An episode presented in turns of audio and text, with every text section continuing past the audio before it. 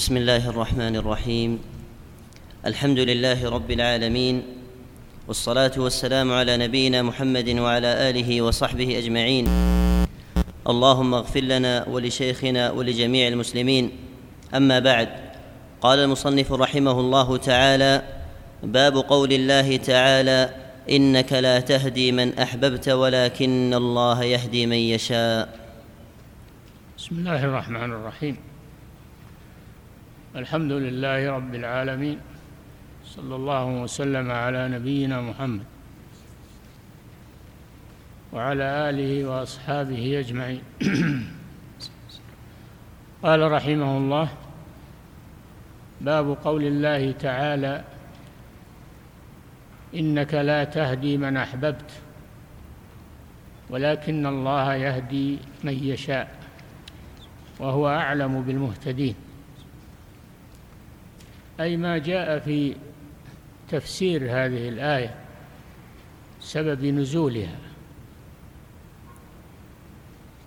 وذلك كما يأتي أنها لما حضرت أبا طالب عم الرسول صلى الله عليه وسلم الوفاة. وكان صلى الله عليه وسلم حريصا على هدايته ودخوله في الإسلام. لأنه عمه وقريبه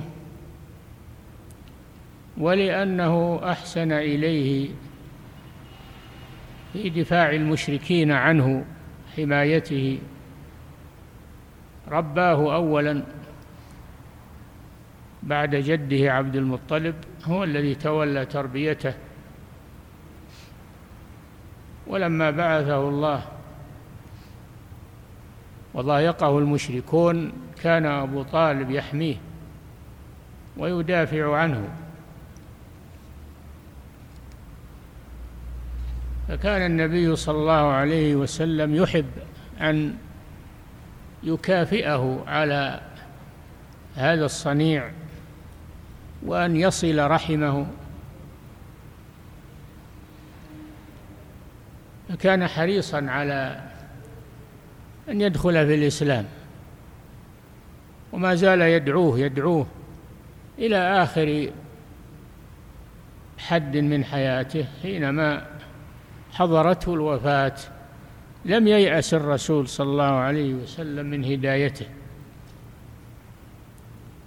بل جاءه يعوده ودعاه إلى الإسلام إلى النطق بكلمة التوحيد لعله يموت عليها. الرسول صلى الله عليه وسلم يشفع له عند الله. ولكن هذا الأمر بيد الله سبحانه وتعالى. والله يعلم سبحانه من يصلح للهداية ومن لا يصلح. نعم. أحسن الله إليكم.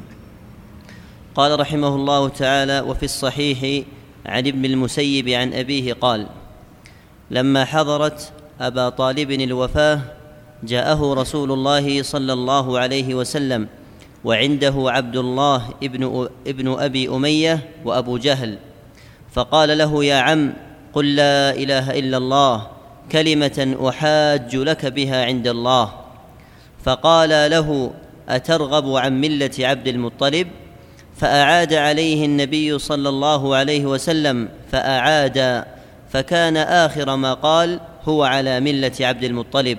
وأبى أن يقول لا إله إلا الله. فقال النبي صلى الله عليه وسلم لأستغفرن لك ما لم أنه عنك. فأنزل الله عز وجل ما كان للنبي والذين آمنوا أن يستغفروا للمشركين. وأنزل الله في أبي طالب إنك لا تهدي من أحببت ولكن الله يهدي من يشاء. نعم لما حضرت أبا طالب الوفاة لأن ظهرت فيه علامات الموت. ولكنه يتصور ما يقول ويعقل ما يقول في تلك الحالة. جاءه النبي صلى الله عليه وسلم يعوده ويدعوه إلى الإسلام حرصا عليه. لكن صادف أن عنده أن عنده جليسين من المشركين هما عبد الله بن أبي أمية المخزومي وأبو جهل بن هشام رأس المشركين وألد الأعدى لرسول الله صلى الله عليه وسلم.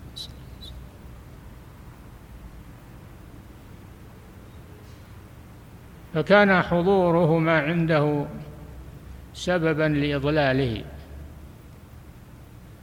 لما قال له النبي صلى الله عليه وسلم يا عم يا عم هذه كلمة استعطاف ترحم عليه. يا عم قل لا إله إلا الله. لا إله إلا الله. لأن من نطق بها صادقا مؤمنا بها ومات عليها دخل الجنة كما قال صلى الله عليه وسلم إن كان آخر كلامه لا إله إلا الله دخل الجنة. قال له صلى الله عليه وسلم قل لا إله إلا الله. كلمة أي هذه الكلمة أحاج لك بها عند الله يوم القيامة.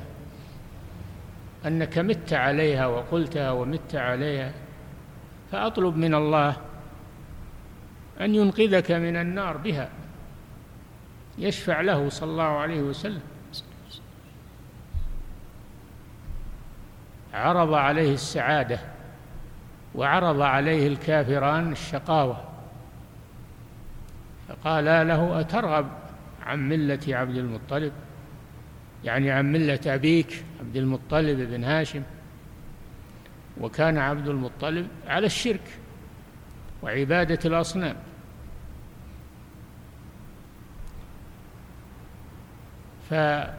فحذراه من أن يقول لا إله إلا الله لأنهما يعلمان أنه إذا قالها تبرأ من دين المشركين.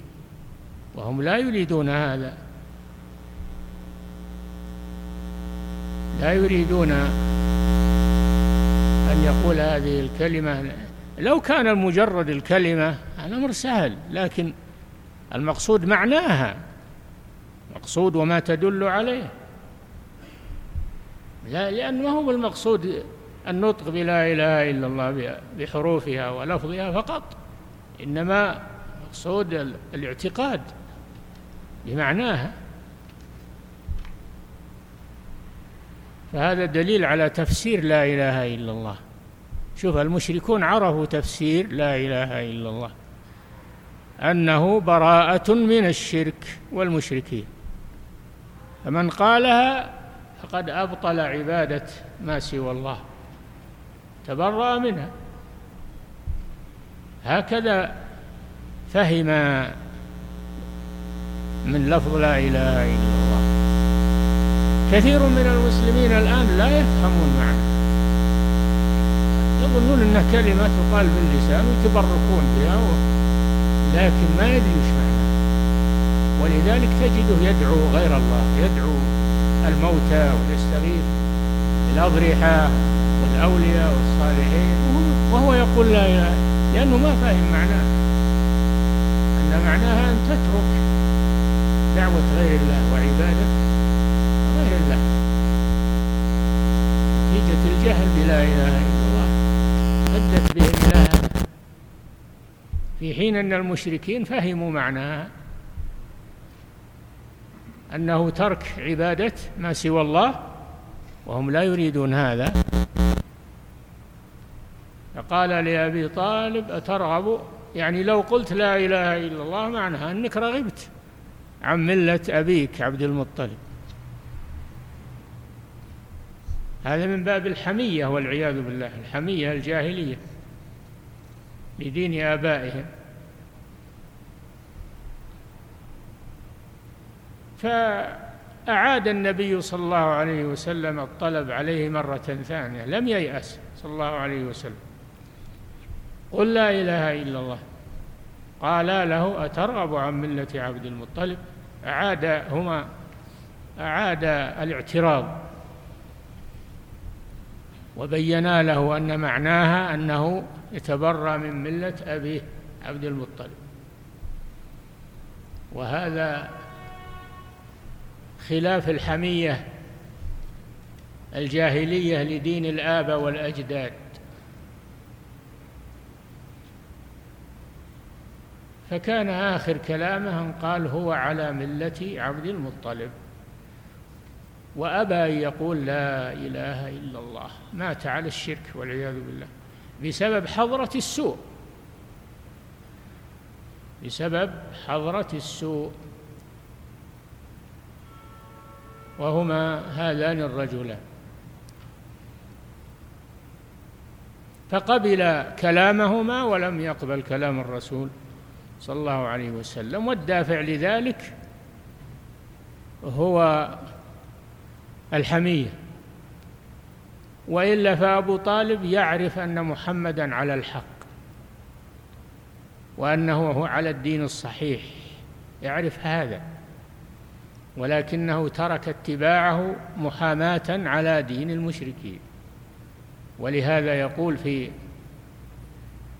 قصيدة له ولقد علمت بأن دين محمد من خير أديان البرية دينا.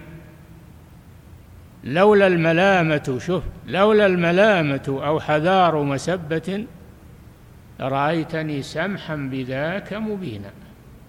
ما منعه إلا خوف الملامة وخوف المسبة لدين المشركين.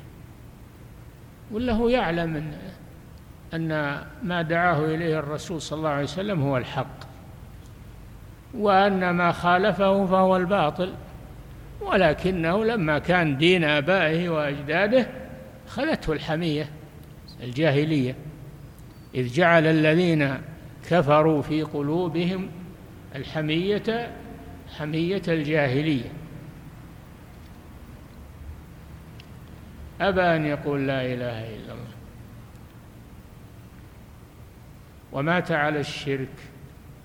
فهذا فيه رد على من يزعم إسلام أبي طالب من الشيعة وغيرهم. أبو طالب مات على الشرك. بنص هذا الحديث صريحة وبمفهوم الآية الكريمة أنه مات على الشرك. وفيه عيادة المريض لأجل وإن كان كافرا عيادة الكافر لأجل دعوته إلى الإسلام. يجوز أن تعود المريض الكافر من أجل أن تدعوه إلى الإسلام. لعل الله أن يختم له بالخير. وقد عاد النبي صلى الله عليه وسلم غلاما يهوديا وهو يحتضر فقال له يا غلام قل لا إله إلا الله. فنظر الغلام إلى أبيه اليهودي فقال أطع أبا القاسم. فقال الغلام لا إله إلا الله ومات عليها. فقال صلى الله عليه وسلم الحمد لله الذي أنقذه بي من النار. فهذا فيه دليل على مشروعية عيادة المريض لأجل الدعاء له إن كان مسلما. ولأجل دعوته إلى الإسلام إن كان غير مسلم.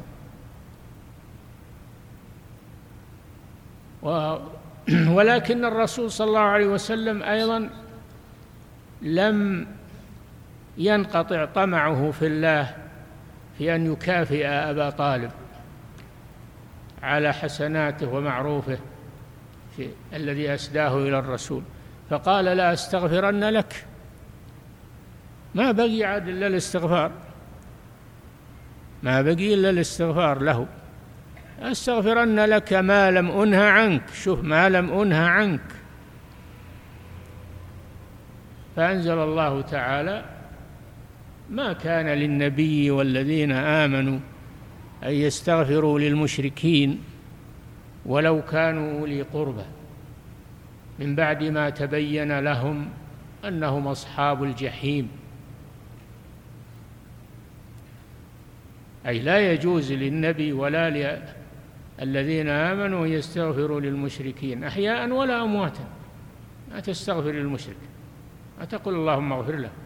لكن تقول اللهم اهده. طيب. تدعو له بالهداية. أما أن تدعو له بالمغفرة هذا لا يجوز. نهاك الله عن ذلك لأن المشرك لن يغفر الله له.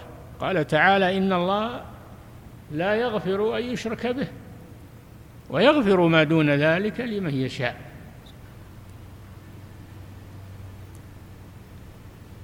هذا في قوله صلى الله عليه وسلم لا أستغفرن لك.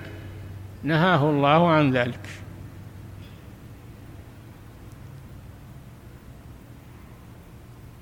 ونزل في قوله تعالى في قوله في في أبي طالب نزل في قصة أبي طالب احتضاره ومحاولة الرسول صلى الله عليه وسلم له حرصه على توبته نزل قوله تعالى إنك لا تهدي من أحببت ولكن الله يهدي من يشاء وهو أعلم بالمهتدين.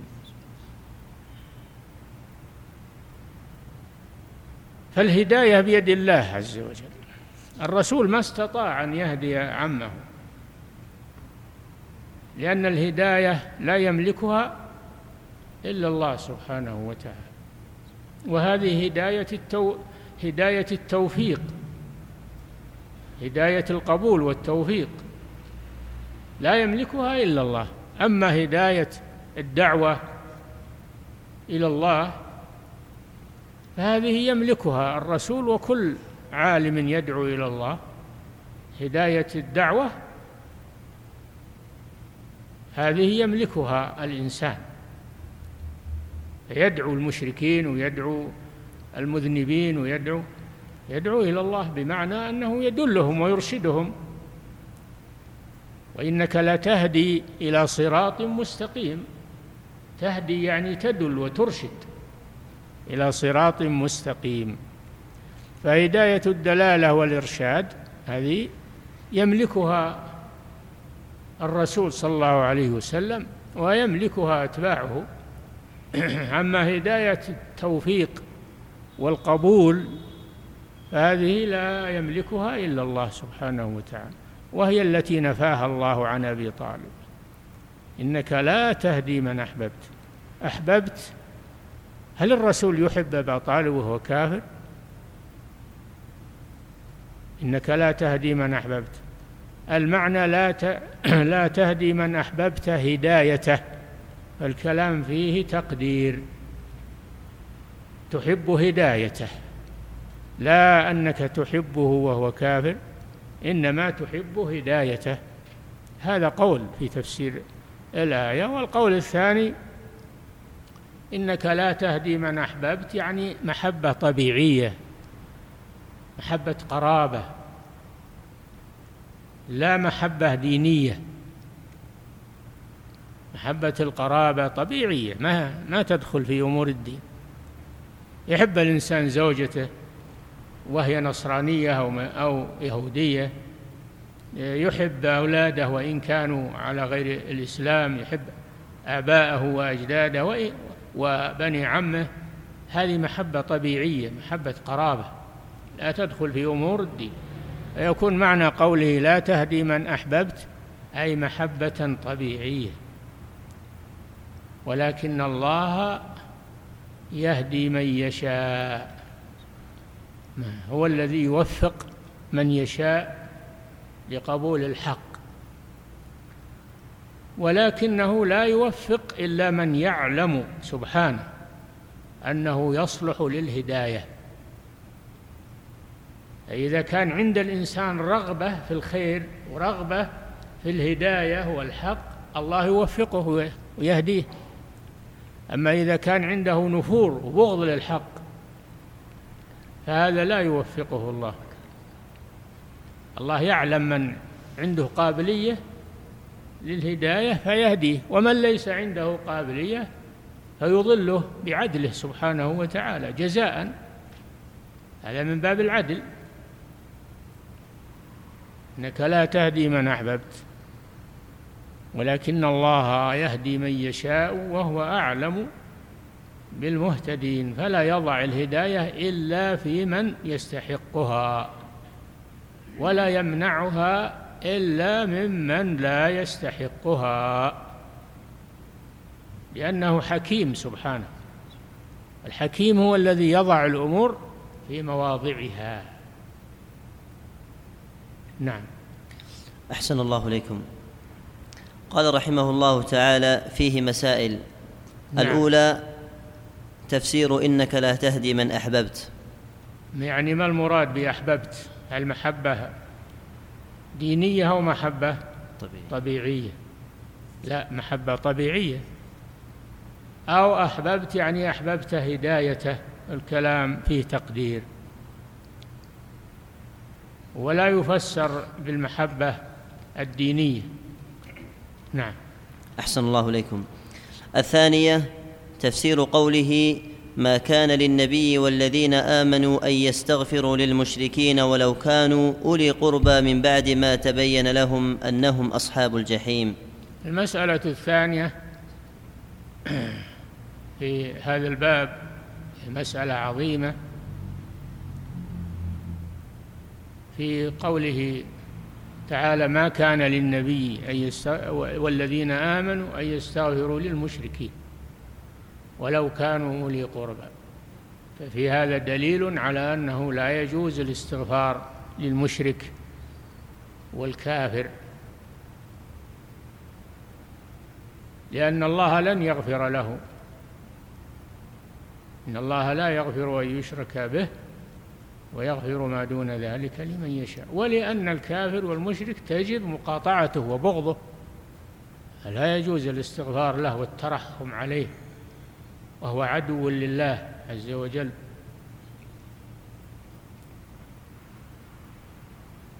لكن قد يحتج أحد بأن إبراهيم عليه السلام استغفر لأبيه.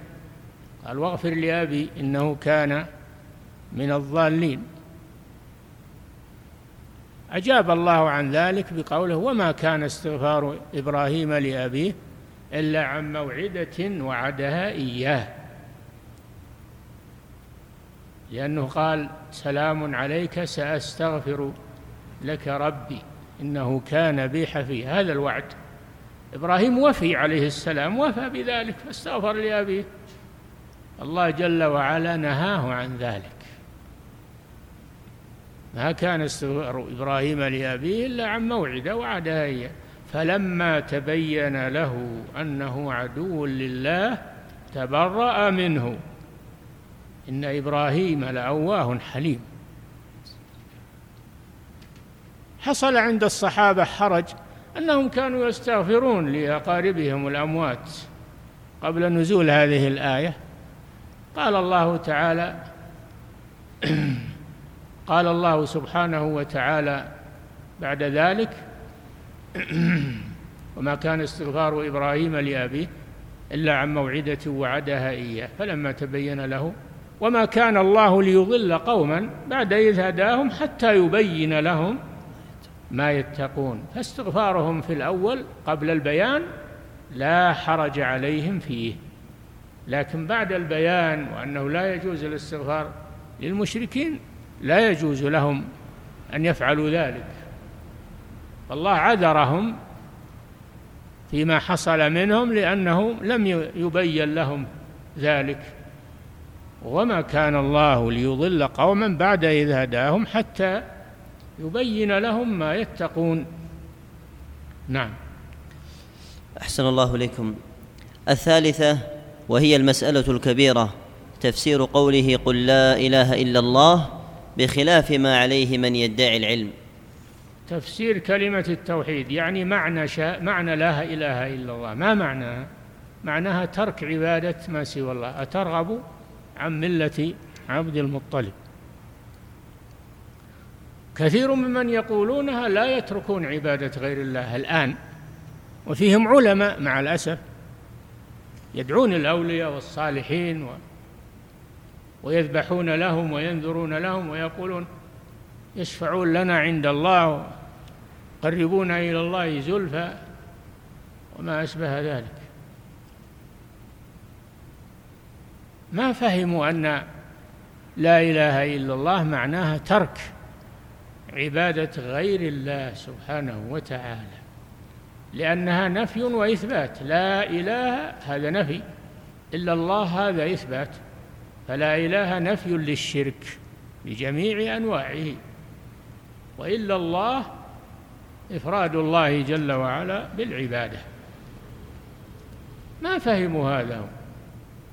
ما فهموا إن إن معنى لا إله إلا الله أن لا يعبد إلا الله وحده. فهم يقولونها ويعبدون مع الله غيره مع الأسف وهذا نتيجة الجهل بمعنى لا إله إلا الله. يظنونها أنه مجرد لفظ يقال باللسان ويكفي. نعم. أحسن الله إليكم. الرابعة أن أبا جهل ومن معه يعرفون مراد النبي صلى الله عليه وسلم إذا قال للرجل قل لا إله إلا الله فقبح الله من أبو جهل أعلم منه بأصل الإسلام. نعم هذا فيه دليل على أن المشركين يعرفون معنى لا إله إلا الله. أبو جهل هو رأسهم يعرف معنى لا إله إلا أنه ترك ملة عبد المطلب ترك الشرك. ولذلك نهوا أبا طالب أن يقولها. فهم يعرفون معنى لا إله إلا الله. قال فتبا لمن أبو جهل أعرف منه بمعنى لا إله إلا الله من أدعياء العلم اليوم الذين يقولون لا إله إلا الله بآلاف المرات ولكنهم مقيمون على الشرك وعبادة غير الله. بالذبح والنذر للقبور والاستغاثة بالأموات ومناداة الأموات. نعم.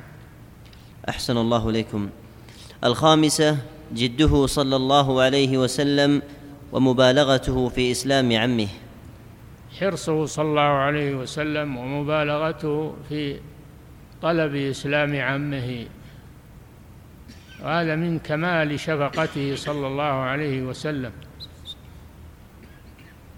قال الله جل وعلا لقد جاءكم رسول من أنفسكم عزيز عليه ما عنتم حريص عليكم بالمؤمنين رؤوف رحيم. كان صلى الله عليه وسلم يجتهد في الدعوه إلى الله يجتهد في دعوة المشركين إلى الله. حتى قال الله له لعلك باخع نفسك ألا يكونوا مؤمنين. لعلك باخع نفسك على آثارهم إن لم يؤمنوا بهذا الحديث أسفا يعني لعلك مهلك نفسك في شدة الاجتهاد في دعوة الناس.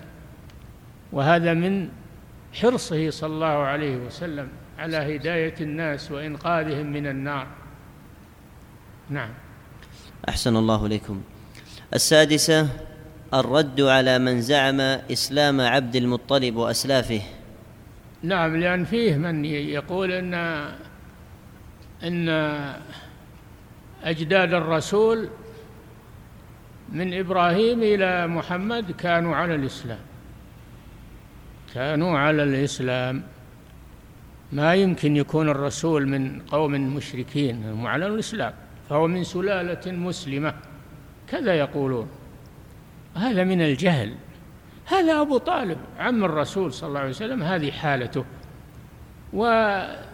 والمشركون بينوا ما عليه عبد المطلب بينوا من أنه على الشرك. فكيف يقال إن, إن, إن عبد المطلب وأجداده أنهم على الإسلام؟ هذا من الكذب. والجهل والعياذ بالله. نعم. أحسن الله إليكم. السابعة كونه صلى الله عليه وسلم استغفر له فلم يغفر له بل نهي عن ذلك. نعم. استغفر له لا استغفرن لك ما لم انه عنك. فنهي عن ذلك ومنع منه. فدل على أنه لا يستغفر للمشركين ولو كانوا ذوي قربى ولو كانوا أولي قربى. لو كان عمك أو أو أباك أو أمك أو ابنك أقرب الناس إليك إذا كان مشركا فلا تستغفر له ولا تدعو له بالرحمة. ولكن إن كان حيا تدعو له بالهداية وإن كان ميتا فلا تدعو له ابدا. نعم. أحسن الله إليكم. الثامنة مضرة أصحاب السوء على الإنسان. نعم. جلساء السوء هذا أبو جهل وعبد الله بن أبي أمية لما جالسوا أبا طالب صدوه عن الإسلام. فدل على الحذر من جلساء السوء ودعاة الضلال لئلا يؤثروا علي على الإنسان على جليسهم. ويكون الإنسان مع أهل الخير ومع أهل العلم والصلاح ولا يكون مع أهل الشر. نعم. أحسن الله إليكم. التاسعة مضرة تعظيم الأسلاف والأكابر. إي نعم مضرة تعظيم الأسلاف والأكابر إذا كانوا على الشرك. أن هذا يجر الإنسان إلى أن يموت على دينهم. فلما كان أبو طالب يعظم دين جد دين أبيه وأجداده مات على ملتهم والعياذ بالله. الواجب أن الإنسان يتبرأ هو يعظم؟ الواجب أن يتبرأ من دين آبائه وأجداده إذا كانوا على غير الإسلام. قد كانت لكم أسوة حسنة في إبراهيم والذين معه إذ قالوا لقومهم إنا براء منكم ومما تعبدون من دون الله كفرنا بكم وبدا بيننا وبينكم العداوة والبغضاء أبدا حتى تؤمنوا بالله وحده. حتى تؤمنوا بالله وحده. تبرأوا من أقاربهم وآبائهم وأجدادهم لما كانوا على غير دين الإسلام فتعظيم دين الآباء والأجداد هو الذي أهلك الأمم. إنا وجدنا آباءنا على أمة وإنا على آثارهم مقتدون. فرعون يقول ما بال القرون الأولى؟ يحتج بما عليه الكفار من قبل يقول لموسى ما بال القرون الأولى؟ يقول حنا مثلهم. حنا مثل القرون الأولى هذا من الاحتجاج بدين الآباء والأجداد والعياذ بالله. إنا وجدنا آباءنا على أمة إنا وجدنا آباءنا على أمة وإنا على آثارهم مهتدون. وإذا قيل لهم تعالوا إلى ما أنزل الله وإلى الرسول قالوا حسبنا ما وجدنا عليه آباءنا.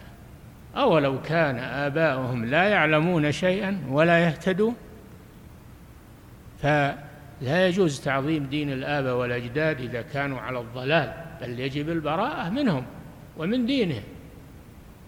هذه الحنيفية ملة إبراهيم عليه الصلاة والسلام. نعم. أحسن الله إليكم. العاشرة الشبهة للمبطلين في ذلك لاستدلال أبي جهل بذلك. نعم. الشبهة للمبطلين في ذلك. الذين يحتجون بما عليه الأسلاف. بأن بأن أبا جهل بأن أبا جهل يحتجون بأن أبا جهل قال لعبد المطلب أترغب عن ملة عبد المطلب؟ نعم. وهذا احتجاج باطل. نعم. أحسن الله إليكم. الحادية عشرة الشاهد لكون الأعمال بالخواتيم لأنه لو قالها لنفعته. أبو طالب حيا حياته على الشرك. لكنه لو قال لا إله إلا الله عند الموت قبل أن يموت لغفر الله له. فالأعمال بالخواتيم. الأعمال بالخواتيم. ما يختم عليه الإنسان من خير أو شر. قد يكون الإنسان على خير طول حياته ثم يختم له بالشر وقد يكون العكس على الشر طول حياته ثم يختم له بالخير يكون من أهل الخير. إن الرجل ليعمل بعمل أهل الجنة حتى ما يكون بينه وبينها إلا ها؟ ذراع. ها؟ حتى ما يكون بينه وبينها إلا ها؟ إلا ذراع مقدار ذراع ويدخل الجنة ذراع شوي. ثم يختم له بالكفر فيكون من أهل النار والعياذ بالله.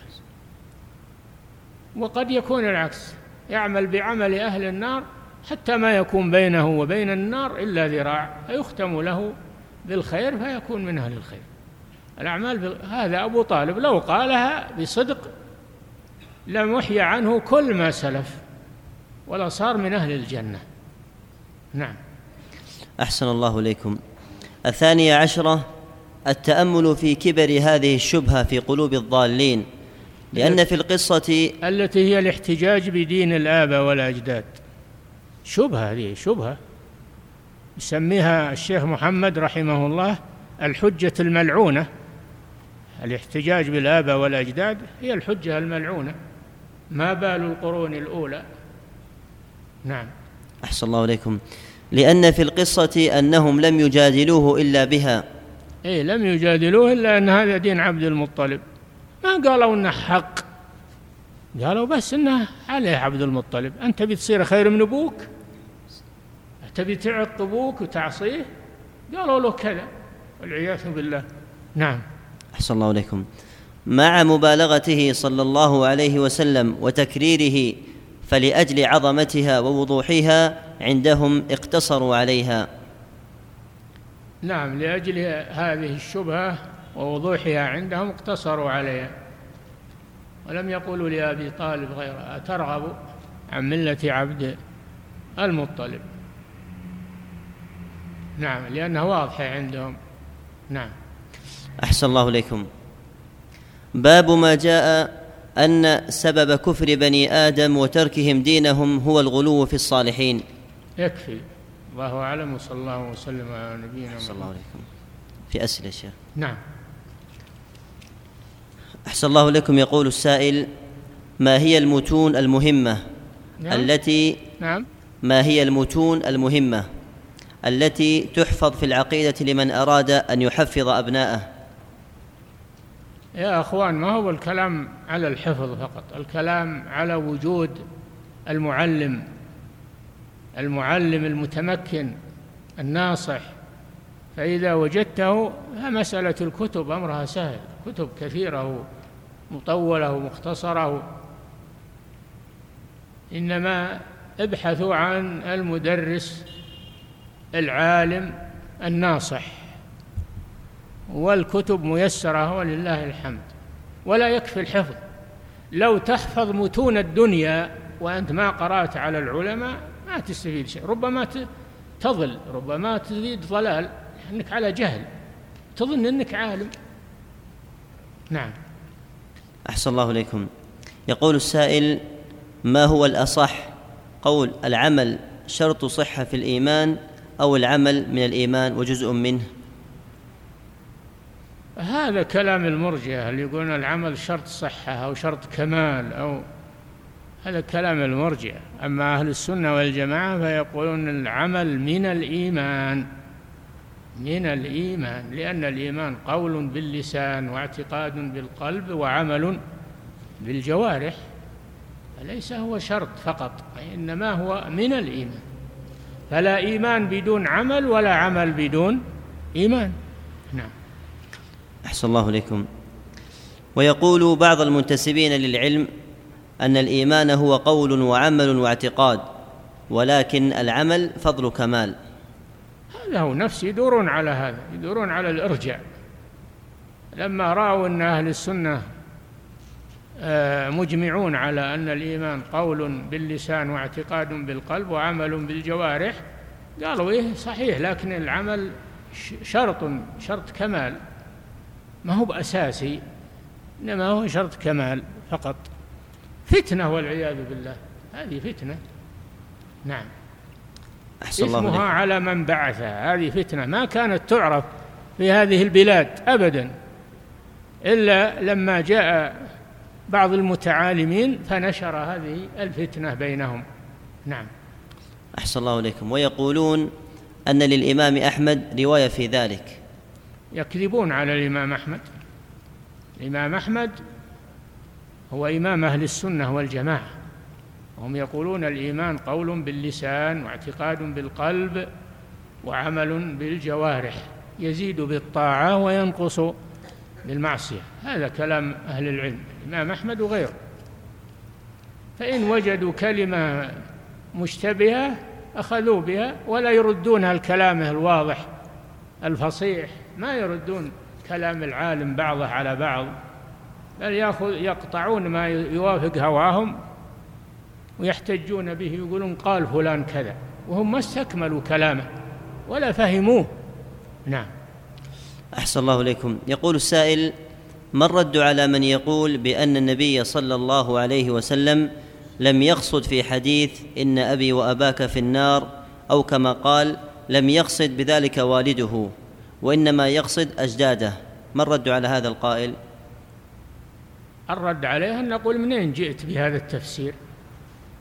هات لنا دليل على قصد الرسول أنه ما أراد والده إنما أراد أجداده. أجداده ما هم والد من من من والديه كل واحد. هذا كلام سامج ساقط ولا يحرف كلام الرسول صلى الله عليه وسلم علشان يوافق أهل الأهواء. نعم. أحسن الله إليكم. كيف نجمع بين بغض الكافر وحل نكاح نساء أهل الكتاب؟ نعم. تزوجها ولا يحب دينها يتزوجها لأجل, لأجل دعوتها إلى الإسلام. لأجل دعوتها إلى الإسلام. ولا يحب دينها. دينها يبغضه. أما لو أحب دينها إنه يرتد بذلك. من أحب الكفر والشرك يرتد بذلك سواء من زوجته أو من غيرها لكن يحبها محبة زوجية ومحبة طبيعية لا محبة دينية. نعم. أحسن الله إليكم. ما توجيهكم لمن يسمح لزوجته أو نسائه بخلوة مع أقاربهم من غير محارمهم ويقولون القلوب طاهرة ولا تتشددوا آه، الخلوة لا تجوز. قال صلى الله عليه وسلم ما خلا رجل بامرأة إلا كان ثالثهما الشيطان من أقاربها أو من غيرها إلا محارمها إلا محارمها. أما الذين ليسوا من محارمها ولو كانوا من الأقارب كأبناء الأعمام وأبناء الأخوال وما أشبه. فهذا هؤلاء أجانب لا يحل لها أن تخلو معهم إنما تخلو مع محارمها من الرجال. وإلا فإن الشيطان سيحضر ويزين لهما المكروه. نعم. أحسن الله إليكم. يقول السائل إذا ذكر أحد العلماء إجماع الأمة في مسألة معينة مثل تحريم الغناء أو الاختلاط فهل يصح الحكم على من يخالف هذا الإجماع بأنه كافر بحجة أنه استحل حكما معلوما من الدين بالضرورة؟ نرجو التوضيح, التوضيح. الإجماع على على نوعين الإجماع القطعي هذا من خالفه وهو كافر. أما الإجماع الظني فهذا ما يضلل من خالفه. يقال ضال ولا يقال إنه كافر فالإجماع بعضه قطعي وبعضه ظني. نعم. أحسن الله إليكم. بعض طلبة العلم يقول أن الأصل في لعب كرة القدم التحريم بدليل قول النبي صلى الله عليه وسلم كل لهو باطل الحديث. ولأن كرة القدم فيها تشبه بالكفار وهي من لعبهم فهل ما يقوله صحيح؟ أم أن, أم أن أصلها الحل ثم حرمت لما علق بها من المحرمات؟ لعب الكرة رياضة ما ما هي له أصله ما هي بله رياضة للبدن تقوية للأعضاء. إنما إذا اقترن بها منكرات ولابسها منكرات صارت محرمة. أما أصلها فهو رياضة رياضة للبدن. تزيد قوة. نعم. أحسن الله إليكم. يقول السائل بعض أهل العلم يقول إن هناك شفاعة مشروعة في الدنيا ولا تطلب إلا من الحي القادر على فعلها. واستدل بحديث شفاعة النبي صلى الله عليه وسلم يوم القيامة في أنها في أنها دعاه وطلب من الله أن يقيم الحساب. واستدل بحديث عمر عندما قال إنا كنا نستسقي بنبيك فتسقينا الحديث. واستدل بحديث الرسول لا تنسنا من دعائك في السفر وهذه شفاعة في الدنيا فهل قول صحيح؟ أعد السؤال. يقول بعض أهل العلم يقول إن هناك شفاعة مشروعة في الدنيا. نعم من يشفع شفاعة حسنة كل له نصيب منه. شفاعة في الدنيا تشفع له في قضاء حاجته عند الملوك أو عند الأغنياء أو عند أو دفع الظلم عنه. هذه شفاعة حسنة لك أجر فيها. اشفعوا تؤجروا ويقضي الله على لسانه ما شاء. هذه شفاعة حسنة. وهناك شفاعة سيئة وهي الشفاعة في رد الحق. الشفاعة في رد الحق أو إسقاط الحدود على من وجبت عليه. يسقطها بشفاعته أو يؤوي محدثا آه، يؤوي محدثا يشفع له ويمنعه من إقامة الحد هذه شفاعة سيئة. من يشفع شفاعة سيئة يكون له كفل منها. فالشفاعة ما هي واحدة فيها شيء حسن وفيها شيء سيء. نعم. أحسن الله إليكم. قال النبي صلى الله عليه وسلم تفترق أمتي إلى اثنين وسبعين فرقة الحديث. ما هو الضابط الذي نحذره حتى لا نكون من هذه الفرق؟ وكيف نحكم على فرقة معينة أنها من اثنتين وسبعين فرقة؟ عندنا الكتاب والسنة. إن تنازعتم في شيء فردوه إلى الله والرسول. كنتم تؤمنون بالله واليوم الآخر. ذلك خير وأحسن تأويل. إذا حصل اختلاف تفرق نحسمه بالرجوع إلى الكتاب والسنة. فمن وافق الكتاب والسنة فهو على الحق وهو من أهل السنة والجماعة. ومن خالف الكتاب والسنة فليس على حق هو على حسب مخالفته. قد تكون مخالفة كبيرة وقد تكون مخالفة صغيرة. المهم أن الميزان الذي يحسم الخلاف وينهي النزاع هو التحاكم إلى كتاب الله وإلى سنة رسوله صلى الله عليه وسلم في الفرق وفي غيرها. نعم. أحسن الله إليكم. يقول السائل هل من منهج أهل السنة والجماعة عند الرد على المخالفين ذكر حسناتهم؟ نرجو التفصيل. أولا الرد ما يتولاه إلا أهل العلم. ما يتولاه إلا أهل العلم.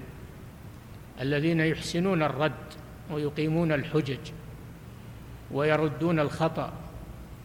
ما كل يرد من المبتدئين أو المتعالمين لا. هذا يكون الرد أسوأ من المخالف.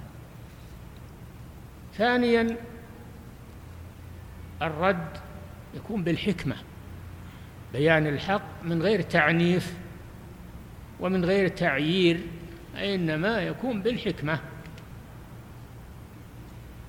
وبيان الحق بدليله ولا يتناول الأشخاص. يكفي أن تقول فلان أخطأ في كذا والصواب كذا وكذا. هذا هذا هو المطلوب. أما التعيير والتعنيف و فهذا والتشهير هذا ليس من الرد. هذا ليس من الرد. ولا ي... هذا يزيد الشر شرا. بينما لو ترد بحكمة وبأسلوب طيب ربما أن المخطئ يرجع تراجع عن خطأه أما إذا رددت ردا سيئا فإن هذا ربما يحمله على التمادي في الباطل. نعم. أحسن الله إليكم. يقول السائل إذا كان أحد المسلمين يقوم بأعمال تخالف لا إله إلا الله وتناقضها مثل الأعمال الشركية وله أعمال أخرى كلها إفساد في الأرض وقد قام أحد العلماء بإقامة الحجة عليه ونصحه ولم يستجيب ثم إن عند, قو... عند موته قال لا إله إلا الله فهل يحكم عليه بالكفر لعدم رجوعه؟ إذا كان نوى بقول لا إله إلا الله معناها الصحيح وتاب إلى الله مما حصل منه فيقبل منه ويتوب الله عليه. أما إن قالها وهو مقيم على ما هو عليه لم يتراجع عنه لا تنفعه لا إله إلا الله. نعم. أحسن الله إليكم. هل يوجد فرق بين البدع في أصول الدين والبدع في فروعه؟ هل يوجد فرق بين البدع في أصول الدين والبدع في فروعه؟ نعم البدعة كلها مذمومة كل بدعة ضلالة كما قال الرسول صلى الله عليه وسلم. ولكنها تتفاوت بعضها أشد من بعض. فالبدعة في العقيدة أشد من البدعة في ما دون ذلك. تتفاوت. بعضها أشد من بعض بلا شك. نعم. أحسن الله إليكم. يقول السائل نرجو البيان الواضح المبين في كيفية التعامل مع أهل البدع. هل هم في درجة واحدة أم يختلفون في ذلك؟ كما سمعتم البدع تختلف وكل يعامل بحسب بدعته. كل يعامل بحسب بدعته ولكن قبل ذلك كله يدعى إلى التوبة ويدعى إلى الرجوع للحق. فإن أصر وبقي فإنه يهجر. يهجر ويبتعد عنه لئلا يؤثر على جليسه أو يروج بدعته. نعم. أحسن الله إليكم. يقول السائل هل الاختلاف الحاصل بين الجماعات المعاصرة هو اختلاف تنوع أو تضاد؟ اختلاف التنوع هذا عند العلماء. أما الاختلاف الذي تبع الأهواء والجهل هذا تضاد. الاختلاف الذي منشأه الجهل والعداوة والانتصار لما عليه الإنسان ولو كان خطأ فهذا تضاد. أما إذا كان الاختلاف في الاستدلال والاستنباط مسائل الفقه والأحكام الفقهية فهذا اختلاف تنوع. نعم. أحسن الله إليكم. هل هناك جماعة تنصح بالانضمام إليها؟ نعم يا أخي جماعة أهل السنة والجماعة.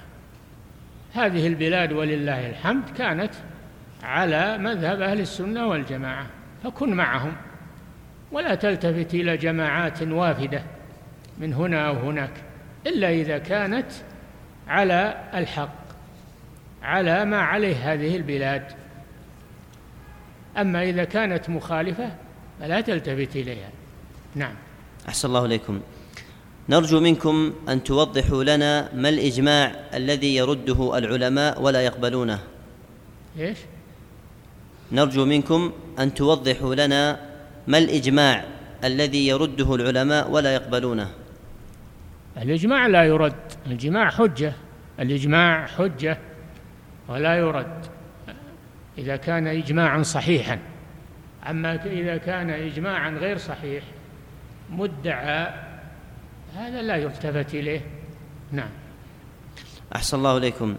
ما قولكم في رجل يطعن في العلماء ويقول أن ابن حجر سرق كتب الذهبي ويتهم بعض العلماء بكلام قبيح ويتهمهم بالإرجاء وأنهم لا يعرفون صوتا وحتى المعاصرين لم يسلموا منهم كالشيخ ابن عثيمين والألباني. أنتم تعرفون أن دعاة الضلال أنهم جادون في تنفير الناس عن علمائهم ليقطعوا الصلة بين العلماء وبين المتعلمين وبين العوام.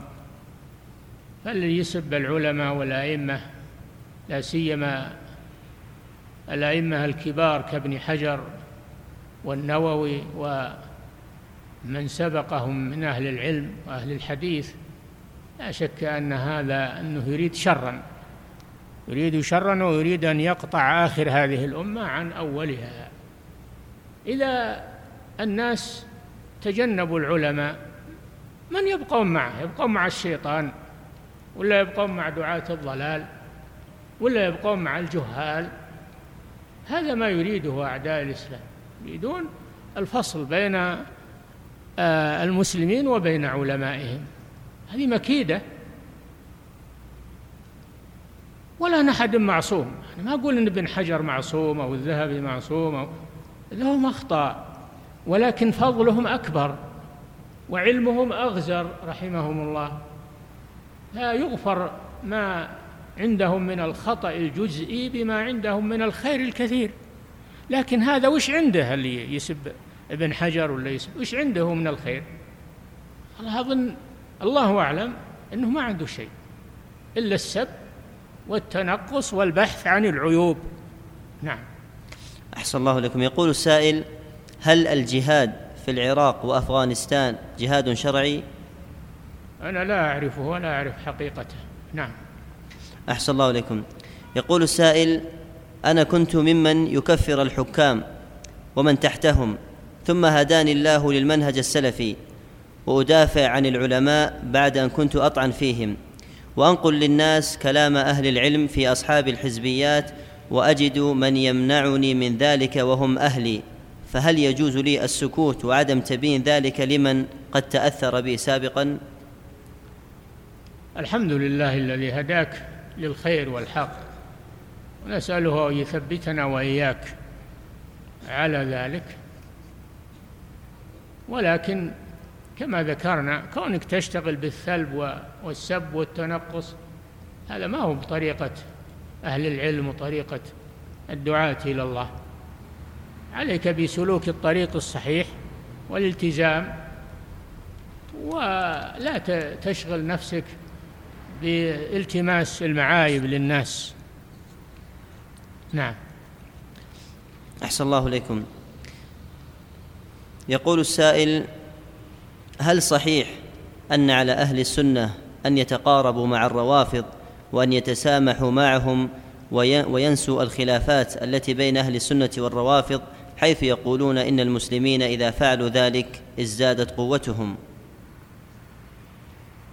نحن ندعو إلى الرجوع للكتاب والسنة. ندعو الروافض وغيرهم إلى الرجوع إلى الكتاب والسنة. هذا الذي ندعو إليه. فمن استجاب فالحمد لله. ومن أبى فنحن براء منه.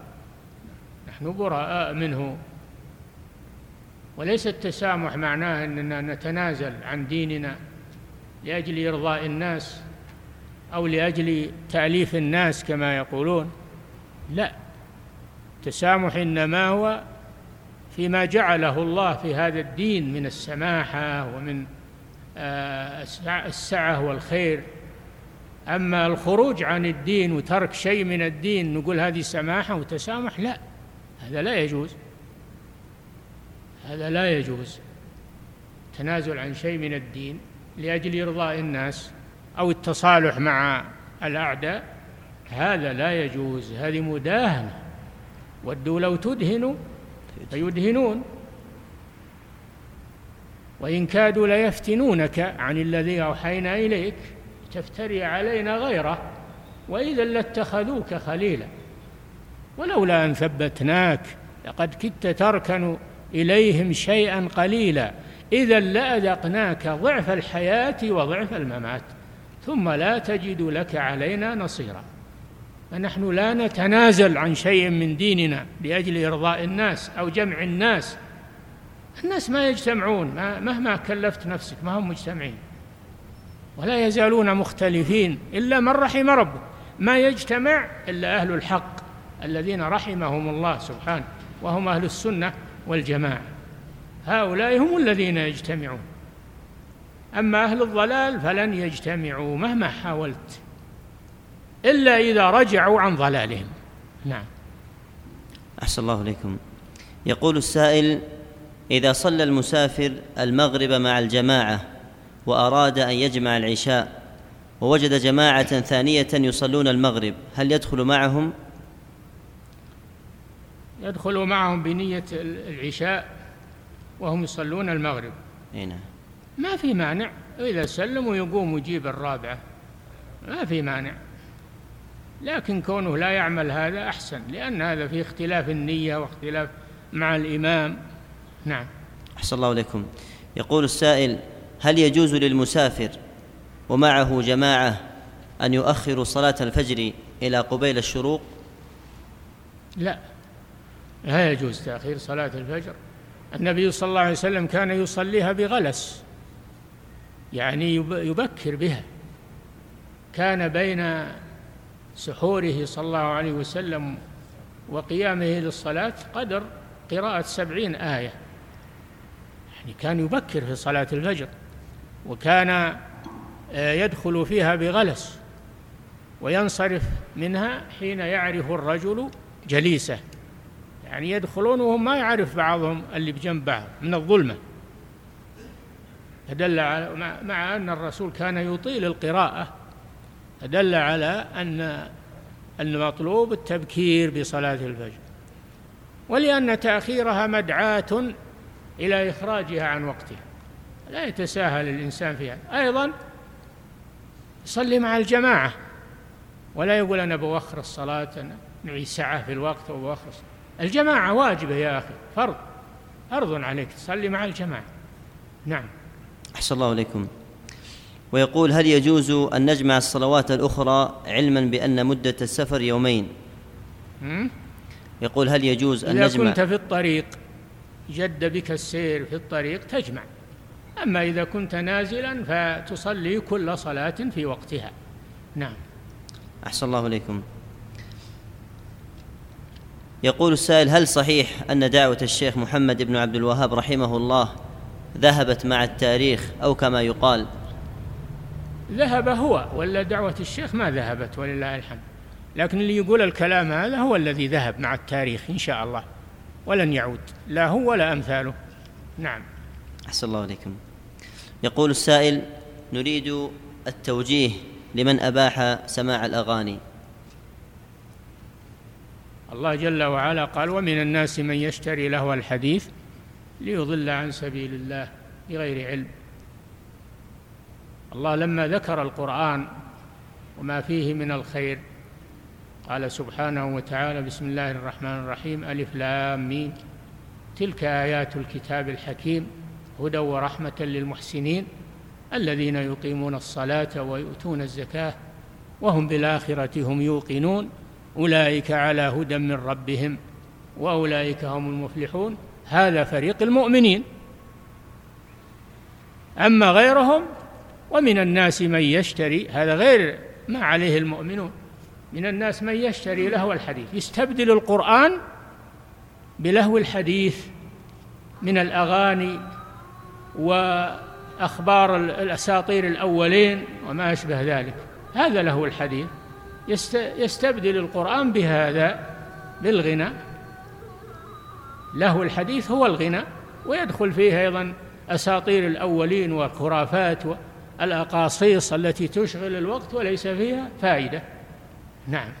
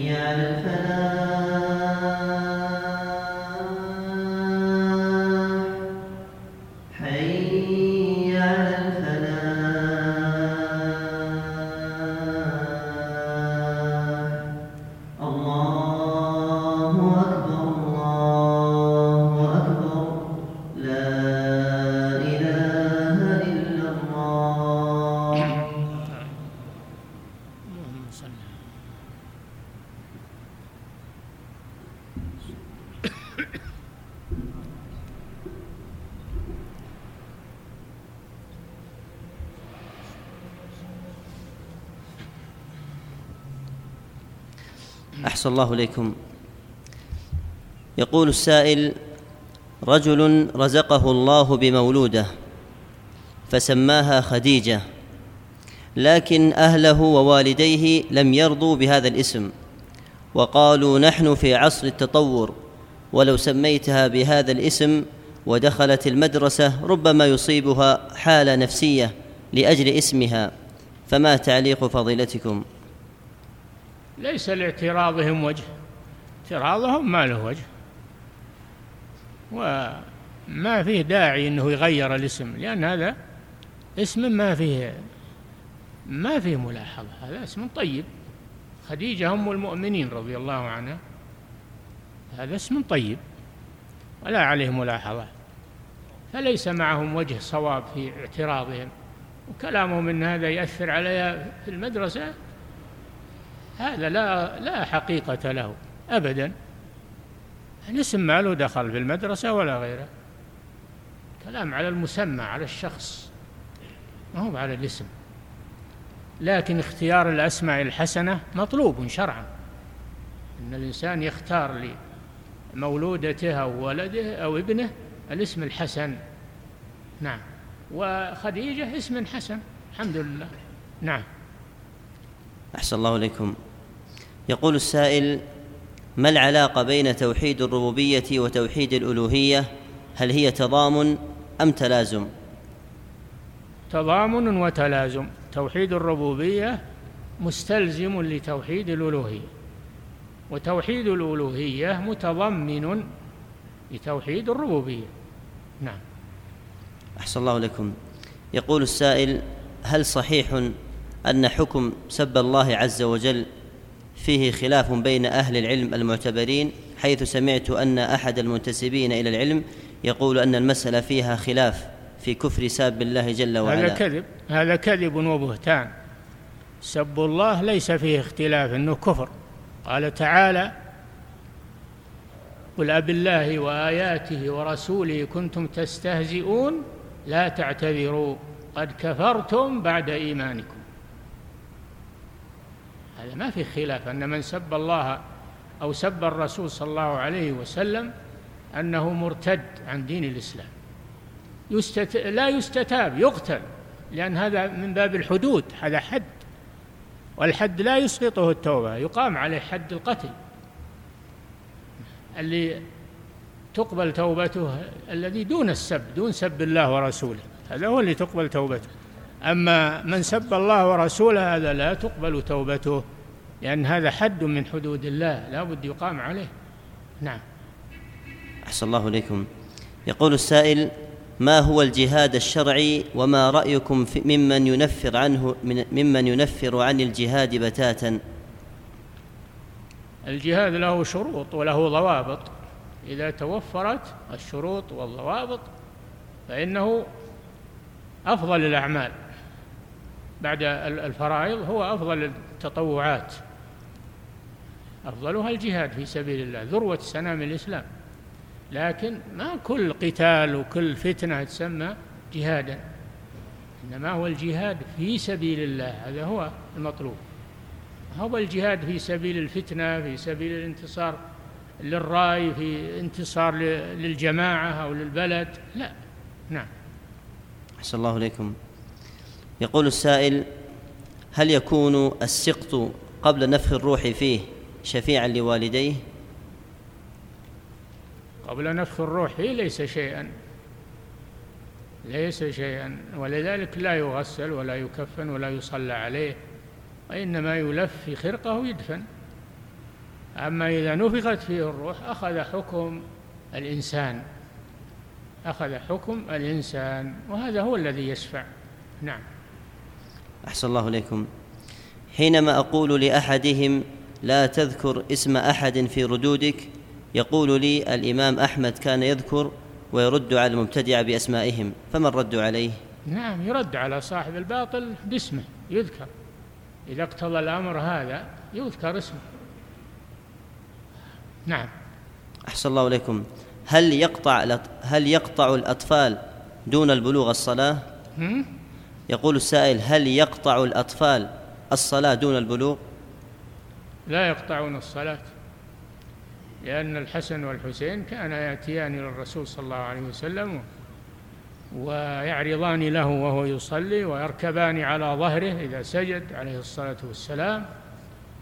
الأطفال لا يؤثرون على الصلاة. نعم. أحسن الله إليكم. ما الرد على من يقول هناك فرقة تسمى خوارج أهل السنة؟ وأن الخوارج عقيدتهم سلفية ومشكلتهم الخروج على الولاة. هذا كلام بلا علم. والآن كثر الكلام بلا علم. نحن نرجع إلى كلام السلف. ما نرجع إلى كلام هؤلاء؟ ليس هناك خوارج أهل السنة الخوارج خوارج وأهل السنة أهل السنة. بينهم فرق. نعم.